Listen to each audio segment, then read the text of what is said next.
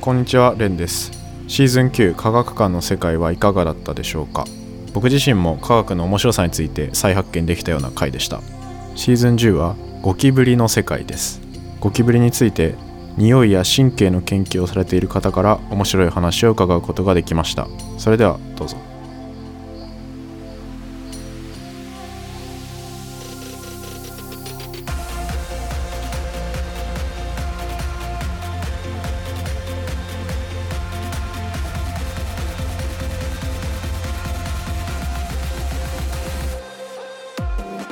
今回のゲストは大学でゴキブリに関する研究をされているアザラシさんですよろしくお願いしますよろしくお願いします。アザラシさんとはツイッターを通して知り合いまして、えーゴキブリに関する研究っていうところでもうこれはもうマニアックな話が聞けるんじゃないかと思いましてちょっと今回声をかけさせていただきました、えーじゃあ簡単に自己紹介お願いします神経の研究がしたくて、いつの間にかゴキブリで神経を研究しているアザラシと言います。よろしくお願いします。 よろしくお願いしますいつの間にかいつの間にか。いやーちょっとあんまりゴキブリに関する研究ってなんかもういろいろあるかなって思うんですけどこれ自分で選ばれたんですかその大学に入った時とか研究室選びをしたと思うんですけどあの、そうですね。当時、大学院に進むときに、はいなんとなく大学院に進もうって思ってたら、なんか目的や好きなことをテーマにしないと、絶対に心が折れるよって言われて、はい当時からやっぱ脳とか神経に興味があって、 うんうんそういう研究がしたいと思ってたんですよ。はいただ、僕が入ったの科学科で最初。あそうなんですね科学科だったんですねはい、科学科に入って、あの、脳の伝達物質が、はいいわいわゆるドーパミンとか、あの辺が分子じゃないですか。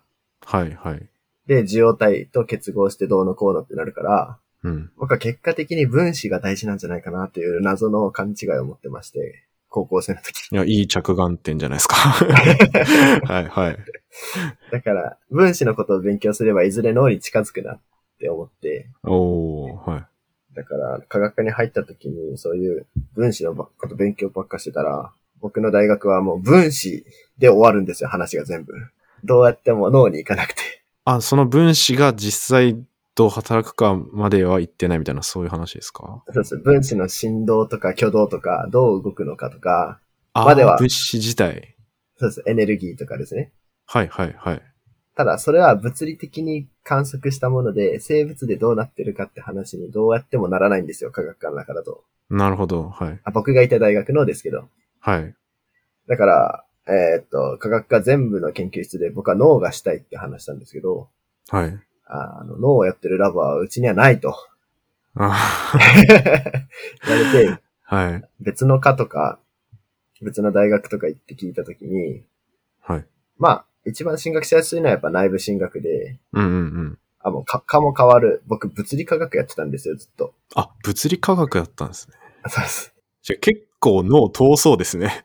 めちゃめちゃと、はいはい。当時分子の挙動が熱エネルギーっていうのがすごい面白く感じてて、うーん。熱力学ばっかやってたんですよね。はいはい。で、えーっと、もう全然離れていくなと思って、あ、もうでもずっとその脳をやりたいって気持ちは持ちつつあ、そうで続すそうけでてたすっ。てことですね。はい、はい。たまに図書館行って、ちょっとあ読み物読むぐらいのレベルでやってたんですけど、はい。専門知識全くゼロなんで、うん。そういう話したら大体、あのー結構勉強頑張らないかんねとか言われるけど、はいはい。あの、僕が今いるところは、あこの本を勉強して入試を受ければ通るから、勉強して来いって言われて、はい。ちょっとそれきっかけに、えっと、そのラボを選んだんですけど、はい。で、神経だったらもう何でもいいから研究したいって言ってたんですよ。いろんな人に。うん。 なるほど。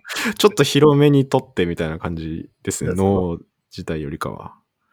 で、僕はさっき伝達物質がどうのとか言ってたけど、はい。一番本読んでて面白いなって思ったのが、はい。あの、神経の符号化え不合か。ご存知ですか不合化ですかいや、あんまり聞かないですね。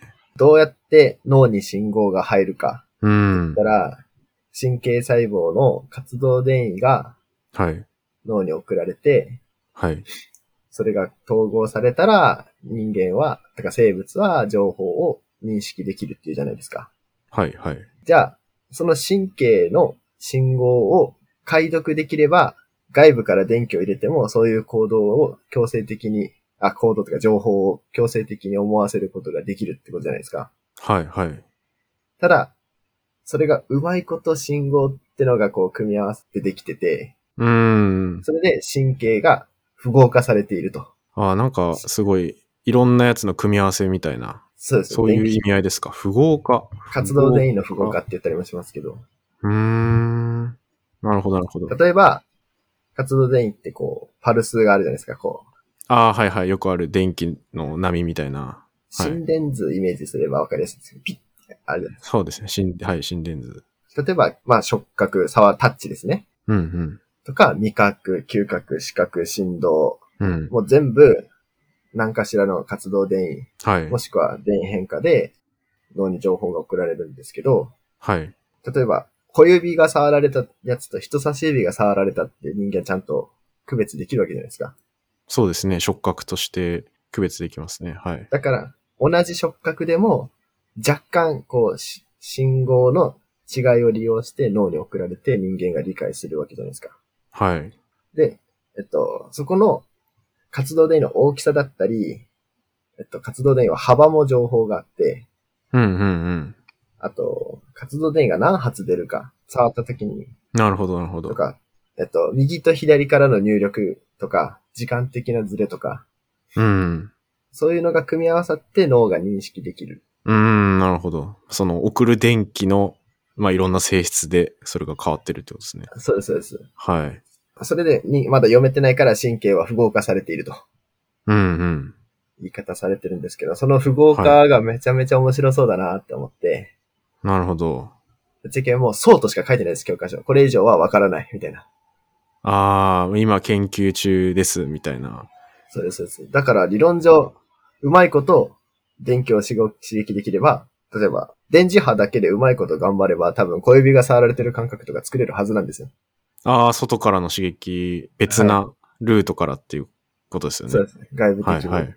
てか、そういうのがちょっと面白そうだなと思って、うん。実際に神経から電気信号を記録している研究室に行きたかったんですよ。ああ、なるほど。めちゃくちゃ絞りますね。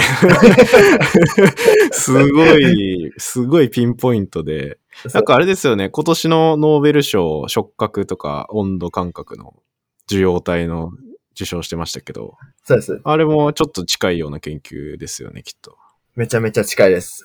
ああ、そうなんですね、やっぱ。とまあ、まさに身近なことだったんですごいはい。興奮してたんですけど、ああ、はい。面白いですよね、あれ。すごい。要するに神経に電極を刺してはい。記録するっていう方法でもういろんな方法があるんですね。例えば、神経細胞を培養して記録するとか。はい、はい。僕はインビボにこだわってるんですけど、はい。生きている生物から直接記録する。これが一番正しい情報かなって思いますし。まあそうですよね。そこ、人工的な環境で起きたことって結構違ったりすることあるじゃないですか、よく。まあそこよりかは生体内、まあインビボって言いますけど、 生体内で起きてるのを、まあ記録したいっていう。はい。ビトロとか、その、エキソビボみたいな今言葉ありますけど、ああいう人工的な環境で作って情報ももちろん大事ですけど、はい。結果的に最後はインビボで記録できないって意味ないかなって思ってるので、うんうんうん。とか、細胞内記録なのか、細胞外記録なのかっていう違いもあったり、ああ、なるほど。はい。で、中枢神経なのか、末梢神経なのか、うんうん。いろいろあって、はい。まあ僕、どれでもいいなって思ったわけですよ、これ。あなるほど。とりあえ ず、そこの電気がどうやって符号化されてるかみたいな、なんかそこら辺だったら OK みたいな、そうです、そういそううで感すじだ。ったんですね。はい。で、研究者に残るなら、今、誰もできないようなテクニックを学ぶ方がいいよって言われて、テクニック。そうです。はいはい。僕はもう技術メインの人だから、実験手法とか、そういうことですよね。そうですテクニックあのはいはい。こう聞いたら脳の神経記録とかやってる人多いんじゃないってやっぱ思う人多いと思うんですよ。うーん。で、やっぱ、実際多いんですよ。やっぱみんな脳に興味持ってる人多いから。そうですよね。一大分野ですよね。はでい。電気整理ってすごい修行時間がいるので、ああ、そうなんです今からパッと思いついてやろうって、今の中堅の世代がですね、か。はい。やろうと思っても簡単にできる手法じゃないんですよ。あ、そうなんですね。その脳の記録ってので一、一時期ブームがあって、はいはいはい。その世代が今中堅研究者で多くて、だから中枢から記録取る人は多いんですよね、今、たくさん多くて。ええあ、それはもうじゃあ流行りに依存してるってことですね。そうですそうです。ただ、これ、その前の世代は末梢から記録する世代が多かったんですよ。はいはい はい。なるほ末梢ど。から中枢が増えて、で、はい。今末梢の世代が全くいなくて。ええあ、もう引退していっちゃったみたいなそうです、そうです。感で、じですか。へえ。ちょうど拍手が少なくなってるのも重なって、はい。その末梢から記録が取れる人が少ない。というか、そもそも、あの、目とか耳とかだったら、はい。結構いろんなこと分かってるからもうする必要ないんじゃないみたいなあー言われがちで、たし、どんどん減ってるんですよ、記録できる人が。あ、そうなんですね。そうです。で、2000年代になって流行り始めた匂いの受容体ですね。匂い。はいはい。匂いがどうやって情報がコードされているのか、うん。というのがどんどん流行り始めた中で、この匂いの応答を記録できる人っていうのがすごい少ないと。はいはい。なるほど。そこで、訪ねたラボがゴキブリでその匂いの研究をしているって聞いて、ああ。はい、これで神経の符号化を 読め、読めると思ったし、直接的に信号を記録するというテクニックもつけられる。なるほど。ってことで、これはめちゃめちゃ面白そうと思って、はいはい。ちょっと長くなっちゃったんですけど、これできま した。ああ、なるほど。それが結果的には、そのゴキブリの嗅覚とかを研究するっていう、そこに行き着いたっていう。ええ面白いですね。それそういうルートなんだ。 いや、なんか、面白いな。神経の方から攻めていって、そこにたどり着くんですね。やっぱその嗅覚、全然いないっていうのは、やっぱ難しいからっていうことですか嗅覚の記録は難しいです、やっぱ。ああ、難しいんだ。なんで目と耳が流行ったかって僕の考えですけど、はい。おそらく人間の生活に直結するからですよね。ああ、なるほど。目の情報、耳の情報ってすごい大事だよ。まあ重要性はそうですね。嗅覚に比べたら重要度は高い気がしますね。そうそうです。はい。で、あ、あと味覚ですね。味覚もすごい進んでるんですけど、ああ、そうなんですね。へえ。なぜか匂いはピックアップされなくて、まあされてたかもしれないですけど、うん。なんか技術的に難しかったとかもあったんですか、難しいですね。さっきの光の話もやっぱ目、視覚とかだと観察とかもしやすそうだし、うん。わかりやすそうだなっていうのはありますけど、今、匂いって、 他の例えば動物に何か嗅がせてどう思いましたかみたいな、わかんない、わかりにくそうですよね。この間、ダーウィンが来たで、ちょうど会ってたんですけど、他のはい番組で出したらあるかもしれないですけど。あいや、全然いいと思います よ。あ N- NHK でしたっけそうです、そうです。ああ、全然いいじゃない ですか。はい嗅覚受容体特集があったんですよ。嗅覚受容体特集、すごい特 集。はい。日本のと、日本の嗅覚受容体の研究者、第一人者といえば、その東原先生というのがいらっしゃって、はい、はい。ネズミで嗅覚受容体を見つけてくれた人が、うーん。その人が、こう、番組でいろいろ嗅覚は面白いんですよって話をしてるときに、はい。同じ匂い物質でも、もう嗅ぐ人が違ければ、みんな違う感想を持つんですよ、やっぱ。なるほど。いいって感じたり、悪いって感じたり。そうです、そうです。そうあですあ、はい、はい、はい。まあ確かに日常でもそんなことありますよね。そうそう。納豆好きな人はいい匂いに思えば、うん。嫌いな人はもうただただ臭い、はい、はい、はい。みたいな違いがあるので、匂いって、あの、形容詞がないっていう話があって、形容詞がない。ああ、匂いは匂いでしかないっていうことですよね。あの、匂いって、そうそう必ず物に例えてしか表現できないっていう理解しかできてない。なるほど。はい、はい。面白いな。はい。うんめちゃめちゃ面白いと思って、めっちゃテンション上がったんじゃないですか、その番組。めっちゃテンション上げて見てま した。はあって。確かに。いや、普通に面白いなって。なんか、そそれはなんか生活にも直結してるし、なんか結構感じますね。好きな匂いとか、なんかアロマとかあるじゃないですか。いろいろ。なんかそういうのにもつながってそうな感じしますね。濃ければうんこの匂いとかするけど、薄ければいい匂いみたいな物質もありますし、ああ、ありますね。何でしたっけインドールじゃなくて、えーっと、スカトールとかあはのマジでうんちですけど、あ、スカトールか。うん、あの、実際にどんな匂いするかって。いや嗅いだことあるんですよ、スカトール。うんうん。いや、あ確かにスカトール自体はもうやばいです。 とんでもない匂いするね。でもなんか薄めたらまだ、な、なんだっけな。うん、まだいいみたいな感じですよね。なんか薄めたら、匂いの情報が変わるとか、なんか認識の仕方が変わるっていうのも、ちょっと面白いなと思ってて。うんうんうん。今は、あの、その匂いってそれだけバラエティがあってしまって、ちょっと難しいんですよね。はいはい多。分個体差とかもちょっとずつ出ますし、確かに匂いの種類って無限にありそうですね。無限なんですよ。だから、これが、これだって、まず、基盤、その匂いの基盤すらないので、こう処理、情報をまとめるための。はい。だから、今いろんなアプローチがあるんですけど、今、やっぱ一番ホットなのがそれでフェロモンが注目されるんですね。フェロモン、はいはい。とフェロモンは一般的に、だからもう、これは定義なんですけど、はい。同じ種類の動物が放出し、うん。他の同じ動物に何らかの生理的変化、もしくは行動を引き起こす匂い物質という定義があるんですよ。うん、なるほど。だから、必ず同じ個体には、そのフェロモンを受け取る能力っていうのを必ず持ってるので、うんうんうん。まあそれが個体差なく基本的には統一された能力であると。それをどうやって処理しているかっていうのを、まず基盤として、一番の嗅嗅覚需要の基盤として最初に調べるべきだと。うーん、なるほど。なんか同じような、同じ種類だと同じようななんか物質を使って他に影響を与えてるとか、で、その与えられた側もまた出すわけですよね。同じ物質をきっと。そうですね。まあいろんな、いろんなものがあるんですけど、フェロモンもやっぱ。ははい。だからこん昆虫のイメージはありますね、やっぱり。昆虫フェロモンのイメージは一番。まあ、例えばリンゴの香りをかけたら、昆虫だとそんな差はないですけど、はい。やっぱ好きな個体とか嫌いな個体とかで多分受け取り方が若干違うんですよね。へえ、なるほど。それが、ちょっとリンゴだとちょっと飛躍してるんですけど、はい。そういう話があって、ただフェロモンだったら、フェロモン嫌いとか好きとかいう次元の話じゃないんですよね。なるほ ど。受け取ったら、正しくこう処理して、ちゃんと交尾行動だったり、うん。集合したり、警戒したりとかしなきゃいけないので、うんうんうんうん。必ず受け取れるし、それを正しく読み解く能力があると。ああ、じゃあこれが好きとか嫌いとかはもうないわけですね。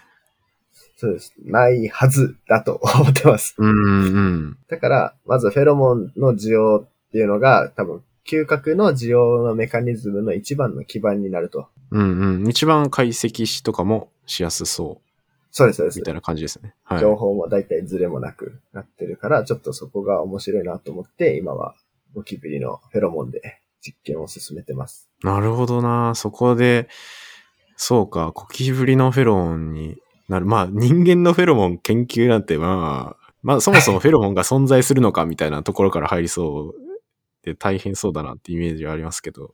はい。誰かやってるん、やってそうな気がしますけどね。ああ、人間の話とかですか。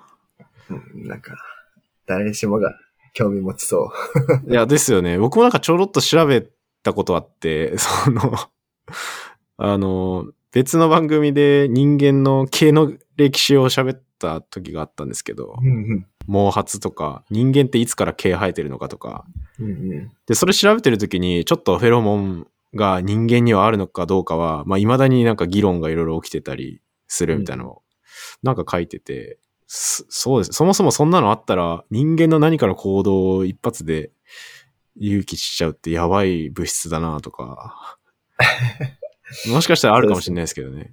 はいうん多分、あるとは思います、やっぱ何かし。何かしらはある。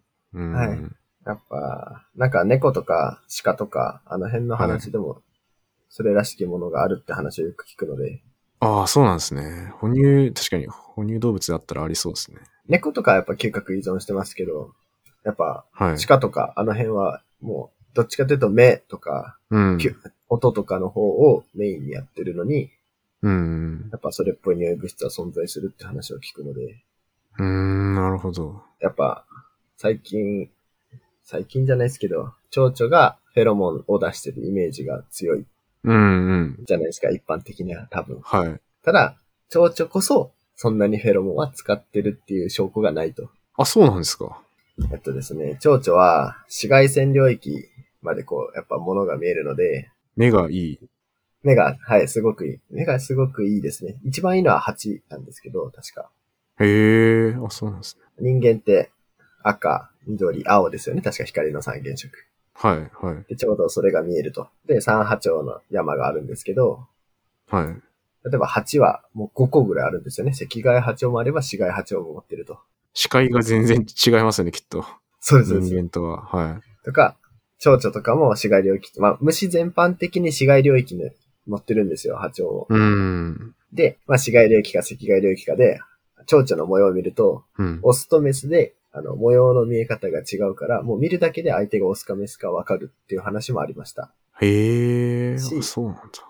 じゃあ、どうやって交尾するのって話になるんですけど、はい。あのですね、もう、蝶々が、これは半信半疑なところあるんですけど、蝶々で有名な話は、えっと、自分の好きな植物、まあ、生まれ育った植物ですね。例えば、アゲハチョウだったらみかんの葉っぱとか。うん。なんで、蝶々の専門じゃないから、半分わかんないんですけど、はい、はい。みかんの葉っぱにオスもメスも好きだから、あの、交尾期になったら集まってきて、はい、まあそはの植物をタグとして、オスとメスが集まって、で、そこでオスとメスが出会ってから、出会ってから交尾するんですけど、多分見ただけで分かってるんですね。大きさとか、色とかで。っい。へえ、あ、じゃあ結構視覚に依存してるとていころうもある話かをもし聞れきない。ます。へえ。だからですね、性フェロモンの話がめちゃくちゃ少ないんですよ、蝶々って。あ、そうなんですね。もちろん使ってる蝶々もいるんですけど、もう、だから植物の周りにオスメスが集まって勝手に交尾して卵を産むと。だから、うんうん。確かにそこにフェロモンは別にあまり関与してなさそうというか、そそうでんすな感じがありますね。はい。そうなんだ。じゃあ、だからまその中でもゴキブリとかは結構フェロモンじゃあ使うっていうことですかそうですゴキブリとガがフェロモンの研究が盛んなのは、夜行性なんで暗い中で生きてるんですよ。ああ、はいはいはい。ってすると大事なのが音か匂いなんですよね。そうですね。で、特に匂いに依存してるって言われてる2種ですね、この2つが。特に。ああ、そうなんだ。ので、えっと、フェロモンに対する感度がものすごく高くて、うーん。とか、もう匂いだけで全ての世界を見てるような昆虫種になってるので、この2種が特に匂いで研究されてると。視覚の代わりにっていう感じなんですね。それで、だから、目に頼ってると、もう大体フェロモンっていう影響が結構少ないんじゃないかということで、人間とか、まあ、大きい高等哺乳類とかは、バセはレいフェロモンだけに頼るってのが、本当かって話になってくるから、うんうん。多分、フェロモンの研究が進みそうで進まないんですよ。多分、匂いだけじゃ興奮しないと思うんで。ああ、なるほど。そこが、まあ、もしかしたらすごい昔はあったかもしれないけど、まあ、実際にあんま必要なくなってますもんね、きっ と。多分、今の、視覚が発達してとかは。なるほどなそういうことだったんだ。そう、そうなると、もうコミュニケーションとか取るぐらいじゃないですか、きっと。フェロモンで、ゴキブリとかになってくると。まあ、結構いろんな種類のフェロモン出す感じなんですかね。それもいろいろあって、社会性を獲得すれば、いろんなものを出すっていうのが一般的で、ゴキブリって、はい。すっごい原始的な昆虫なんですよ、かなり。はい。なんかそれ聞いたことありますね。今まさに論文出したばっかで、はい。今、レフリーに回ってるんですけど、はいはい はい。まあ言える範囲で全然大丈夫ですけど。いやいや、全然、なんか、周知の事実と言いますか。うん。えっとですね、昆虫をたどると最初に出てくるのがシミと呼ばれる、シミなんか、昔の本とかの間に挟まって死んでるような虫がいるじゃないですか。紙を食べて生きる。はあはあ。紙の魚と書いてシミと、確か読むと思うんですけど。紙の魚でシミ。えーそんな種類いるんですか確かそんなんじゃなかったけど、 すいません、漢字ちょっと疎いですけど。まあ、シミっていうのがいて、歴史的にですね。で、トンボ目、カゲロウとかはいはい。がいて、その次に来るのがゴキブリになりますね。ちょっとセミとかどこに入るか忘れましたけど。うんうんうん。すいません、嗅覚の論文で、嗅覚の進化系で考えていけば、そのシミ、トンボ、ゴキブリ、カメムシ、チャタテムシっていう風に進化してるという話があるんですけど、へえ、あ、そう、そういう感じなんですね。そうですだから、並んでるんだ。へえ。めちゃくちゃ原始的であって、ちなみに私のラボは、そのシミも研究してるから、はいはいはい。そのベーサル昆虫っていうレベルで、その昔のはい。昆虫は嗅覚をどう処理してるのか。しかも、よりた、単純なんですよ、すごく。うん、まあ昔からいるからっていう。昆虫の中でもさらに単純なモデルとして構築できるというのと、はいはい。ゴキブリとシミに特に注目して研究をしてて。へえ、あ、じゃあまあ研究もしやすいような種類ってことですね。そうです、そうです。で、はあ。そうですね。あ、で、社会性を獲得するフェロモンの種類の話だったと思うんですけど、はい。えっとゴキブリは、性フェロモン、一般的には性フェロモンしか分かってなくて、あ、そうなんですね。なんか、い、いろんな警告みたいな、そういうのよりかは性フェロモンに。まあ警告フェロモンとか、はい。 K、K4 フェロモンが正しいですけど、警報、あはい。集合フェロモンうんうん。も一応言われてるんですけど、こう明確なこれだって言われてるものがまだなくて、あ、そうなんですね。はで、えっと、すっごい深い話になっちゃうんですけど、い。はい。まあ脳構造を見れば、はい。フェロモンが何個あるかっていう推定がおおよそできるっていうのが最近の話で、えー、の、脳の構造。ですえっとですね、地球体と呼ばれる触覚の情報が初めて入る領域を触触覚葉って言うんですけど、はい。葉っぱって書いて分野の分かれる人間の脳でもよく。うんうん。あの、前頭葉とか、あ、そうです、そうまあです。よく言いますよね。はい。それで触覚から入るところの触覚葉っていう部分が、触覚葉。はい。たくさんの粒でできてるんですよ。はい、はい。それは例えば、嗅覚状態の種類に従って、はい。ある一箇所の、あの、両領域、その粒状の一個に、こう、集まっていく。これを修練するって言うんですけど、例えば、えっと、リンゴの匂いっていう感じる部分が触覚の中でもいろんな場所にあって、それが、えっと、触覚の中でこう、一本の束にこう、一回集まって、その一箇所に修練していく。うーん。リンゴだったらリンゴの領域、みかんだったらみかんの領域っていう風に分かれてるんですよ。えー、あ、別な場所で認識してる。そうです、そうね。です。なで、るほど。その触覚用の中のその粒々を子宮体って言うんですけど、はい。つ子宮体の数が多ければ、うん。いろんな匂いを識別することができるとなるほど、なるほど。言われていて、はい。ゴキブリだったら、それが205個205個。はい。あります。で、その集まり方、その粒々の大きさってのは、はい。おおよそその、そのさ感覚細胞って言ってちょっと難しいかもしれないですけど、感覚細胞の数、うん、うん。同じ感覚細胞が多ければ多いほど、子宮体って大きくなるんですよね。なるほど。まあ単純に総数が多いから、みたいな感じでする。、感じる細胞が多ければ、脳の領域も大きくなるはい。ってなってるので、とん、とんでもなく大きいやつってのは、け一般的な昆虫はもう全部フェロモンを受容していると。ああ、じゃあそれがあればあれだけいっぱいのいろんな種類のフェロモンをそうそうそうそう。感じ取れる。はい、なるほど。だから、えー、まあ、すあの、これどうやってわかるかって、オスとメスで比較したら、はい。例えばオスだけ大きくなってるよねって話になると、はい。おそらくこれはメスが出してる性フェロモンを受け取る能領能力や、能領域であろうと。ああ、なるほど。ままあ逆もしかかりです。メスに大きいものがあれば、オスが出してる性フェロモンを受け取ってるだろうとか。うんうんうんで、見て、脳だけ見れば、なんとなく、フェロモンが何個持ってるかっていう推察ができる。うん。へえ、面白い な。もちろん、フェロモンだけじゃなくても、はい感じる可能性はあるんですけど、はい。おおよそフェロモン。もう大体はフェロモンです、これのって。ああ、そうなんですね。で、これはフェロモンだって証明するのが僕の仕事でもあるんですけど。 おおかっこいいですね、その はいえっと、その数を子宮体の中でも大きいので、大子宮体って呼ばれるんですけど、うんうんうん。大子宮体を何個持ってるかで、およそフェロモンを何個持ってるか、へえ予。想ができるんですね。それが、ゴキブリは205って言いましたよね。子宮体総数が205で、はい。えっと、僕が使ってるワモンゴキビだったら、大子宮体は2つしかないんですよ。あ、2つ。ええ。で、しか少もないです。ね。そう考えると性フェロモン、性フェロモンが2つちょうどあって。ああー、はいはいはい。じゃあ理にかなってるというか。そうそう、もう性フェロモンを受け取る領域とそれ以外の。だから、うんうん。アラ、アラームフェロモンとか、警報フェロモンとか、集合フェロモンとかって、はい。あるけどそんな感度高くないんじゃないかとか。へえ、その脳の構造からわかるんですね。それすで、ごい例えばオープンになってる話だと、ミツバチとかの話になると、 はい。ミツバチとかだったら大子球体がもう4つも5つもあったりするんですよ。うん、うん、うん。例えば、まあこれオスの話ですけど、はい。オスだったら、えー、性フェロモンを感じるのももちろんありますし。で、蜂で有名なのはやっぱ K4 フェロモンですよね。はい、はい巣。が襲われてるってなったら、みんなでバーって攻撃体制に入るというか、はい、はい。で、それ K4 フェロモンを感じたり、まあ集合フェロモンですね。なんか迷った時に、なんかこう、外に出ていくじゃないですか、蜂が。はい。で、そう帰ってくる時に記憶を頼りに帰ってくるらしいんですけど、はい。たまに迷うらしいんですよ。はい、はい。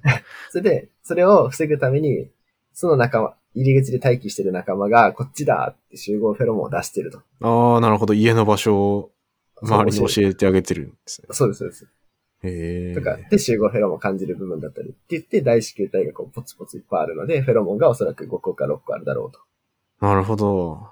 で、それとゴキブリは1個しかないから、ちょっと、やっぱ単純なモデルだよねっていう、うん、うん、うん。シンプル。シンプルです。そうなんだ。和紋ゴキブリ。はい。っていう種類は、ゴキブリの種類によってもまたそれは違ったりしてくるもんですかね。えー、はい。今まさに、それを、あはい。あ、そうなんですね。 まさにそれを。のー、 我々の、我々、僕が代表じゃないですけど、はい。あのー、今最近すごい研究、僕たちの中ではすごい研究、進行度がホットになってて、おおちょっといろいろ面白くなってきてはいるんですけど、ー。あ、そうなんですね。いろいろ新しいことが見つかってきてっていうそうです。そうです感じですか。はい。で、例えば黒ゴキブリとかだったら、大子形態1個しかない。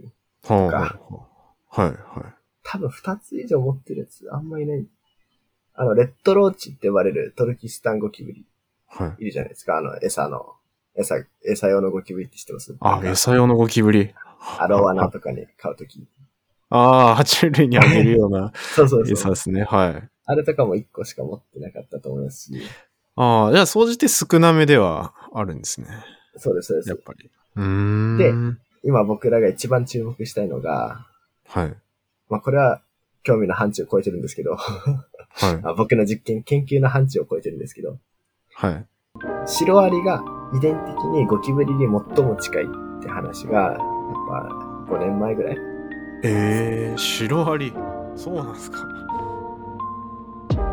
菜園マニアお聞きいただきありがとうございましたこの番組では幅広い専門知識を一つの番組に集め聞くだけで誰でも楽しく学べる番組を目指していますそのために皆さんからの質問や意見感想を募集しています概要欄のお便りフォームや Twitter ハッシュタグ菜園マニアでコメントいただけると嬉しいですまたお手元のポッドキャストアプリでフォローレビューいただけますと大変励みになります次回のエピソードもお楽しみに